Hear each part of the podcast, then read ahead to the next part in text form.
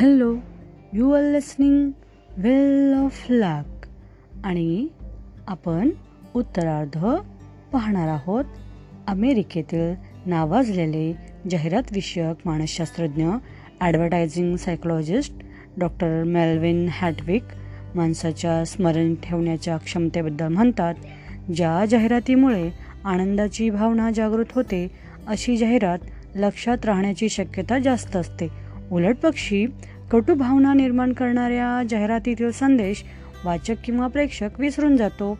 कटुता आपल्याला जे हवं असतं त्याच्या बरोबर विरुद्ध असते आणि आपल्याला ती लक्षात ठेवायला आवडत नाही. थोडक्यात म्हणजे कटू गोष्टी आपण आठवल्याच नाहीत तर त्यांना विसरणं सोपं असतं. तुमच्या स्मरणपेढीतून फक्त सकारात्मक विचारच काढा. इतर विचार हळूहळू नाहीसे होऊ द्या. मग तुमचा आत्मविश्वास आपण जगावर राज्य करत आहोत ही भावना एकदम उंचावेळ नकारात्मक स्वतःला खच्ची करणाऱ्या गोष्टी तुम्ही जेव्हा तुमच्या आठवणीतून काढून टाकता तेव्हा तुमच्या कुठल्याही भयावर विजय मिळवण्याच्या दृष्टीनं टाकलेलं ते एक मोठं पाऊल असतं. लोक इतर लोकांना का घाबरतात? अवतीभोवती माणसं असतील तर काही लोक अवघडून का जातात? भिडस्तपणा कशामुळे निर्माण होतो? यावर आपण काय उपाय करू शकतो? लोकांची वाटणारी भीती हे एक मोठं भय आहे. पण त्यावर मात करण्याचा एक मार्ग आहे. लोकांना योग्य परिमाणात बसवायला शिकलं तर त्यांच्या भीतीवर तुम्ही विजय मिळवू शकता. लोकांना जेव्हा आपण परिमाणात बसवण्याचे मार्ग पाहतो तेव्हा काही मूलभूत गोष्टी लक्षात ठेवाव्या.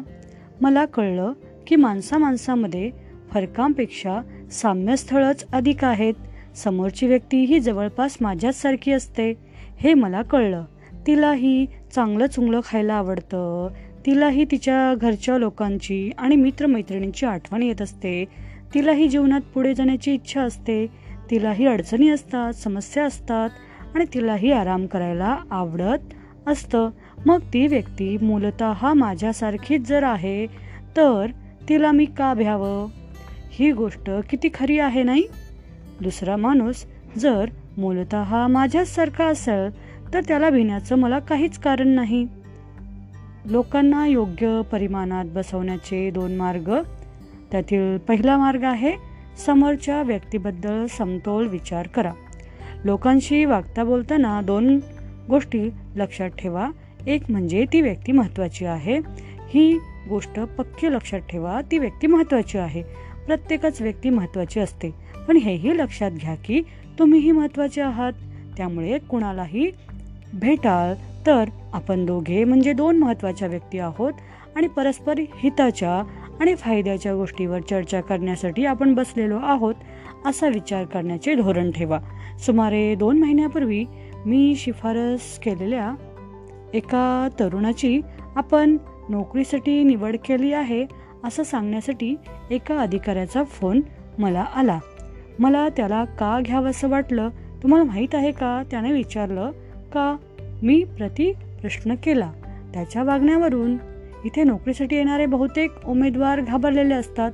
मला जी उत्तरं ऐकायला आवडतील असं त्यांना वाटत असतं अशीच उत्तरं ते देतात. एका अर्थी बहुतांश उमेदवार भिकाऱ्यासारखं वागतात. मिळेल ते ते स्वीकारतात. कुठल्याच बाबतीत त्यांचा विशेष आग्रह नसतो. पण हा तरुण मात्र वेगळा होता. त्यानं माझ्याप्रती आदर व्यक्त केलाच. पण तितकीच महत्त्वाची गोष्ट म्हणजे त्याला स्वतःबद्दलही आदर आहे. एवढंच नव्हे तर मी त्याला विचारले तेवढेच प्रश्न त्यानंही मला विचारले. तो एरा गबाळा नाहीये. त्याच्यात चमक आहे. आणि तो चमकणारच. अशी परस्पर आदराची मनोभूमिका तुम्हाला परिस्थिती समतोल राखण्यात मदत करते. कारण त्यामुळे तुमच्या मनामध्ये समोरची व्यक्ती तुमच्या स्वतःपेक्षा अधिक महत्त्वाची ठरत नाही. ती व्यक्ती खूप मोठी खूप महत्त्वाची आहे असं भासत असेल. पण लक्षात ठेवा ती ही माणूसच आहे. मूलत तुमच्याप्रमाणेच हित अहित आशा आकांक्षा आणि समस्या या गोष्टी तिलाही आहेतच. लोकांना योग्य परिमाणात बसवण्याचा दुसरा मार्ग आहे. समजून घेण्याची मानसिकता विकसित करा. तुमचा चावा घेऊ पाहणारे तुम्हाला पाहून गुरगुरणारे तुमच्यावर दात धरणारे आणि इतर कुठल्याही प्रकारे तुम्हाला खच्ची करू पाहणारे लोक पुष्कळ असतात. अशा लोकांच्या बाबतीत तुम्ही सावध राहिला नाहीत तर ते तुमच्या आत्मविश्वासाला मोठाली भगदाड पाडू शकतात आणि तुमच्यात पराभूताची भावना निर्माण करू शकतात. अशा प्रकारच्या छोटी मोठी दादागिरी करणाऱ्या धटिंगणाविरुद्ध तुमच्याकडे बचाव असायला हवा. काही महिन्यापूर्वी मेफिस अमेरिकेतील एक राज्य इथं एका हॉटेलच्या स्वागत कक्षात अशा लोकांना हाताळण्याच्या योग्य मार्गाचं एक प्रात्यक्षिक मला बघायला मिळालं. संध्याकाळचे पाच वाजून गेले होते आणि नवीन आलेल्या गिरायकांच्या नोंदणीची गडबड तिथं चालली होती. माझ्या पुढं असलेल्या माणसानं जरा आज्ञावजा स्वरात आपलं नाव सांगितलं.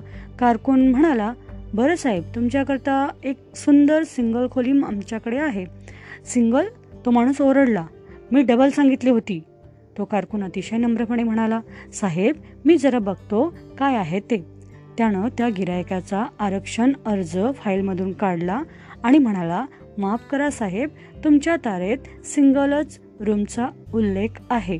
उपलब्ध असती तर तुम्हाला डबल रूम द्यायला मला आनंदच झाला असता पण डबल रूम उपलब्धच नाहीये.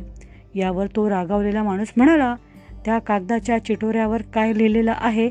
याच्याशी मला काहीही घेणं देणं नाही आहे मला डबल रूम पाहिजे.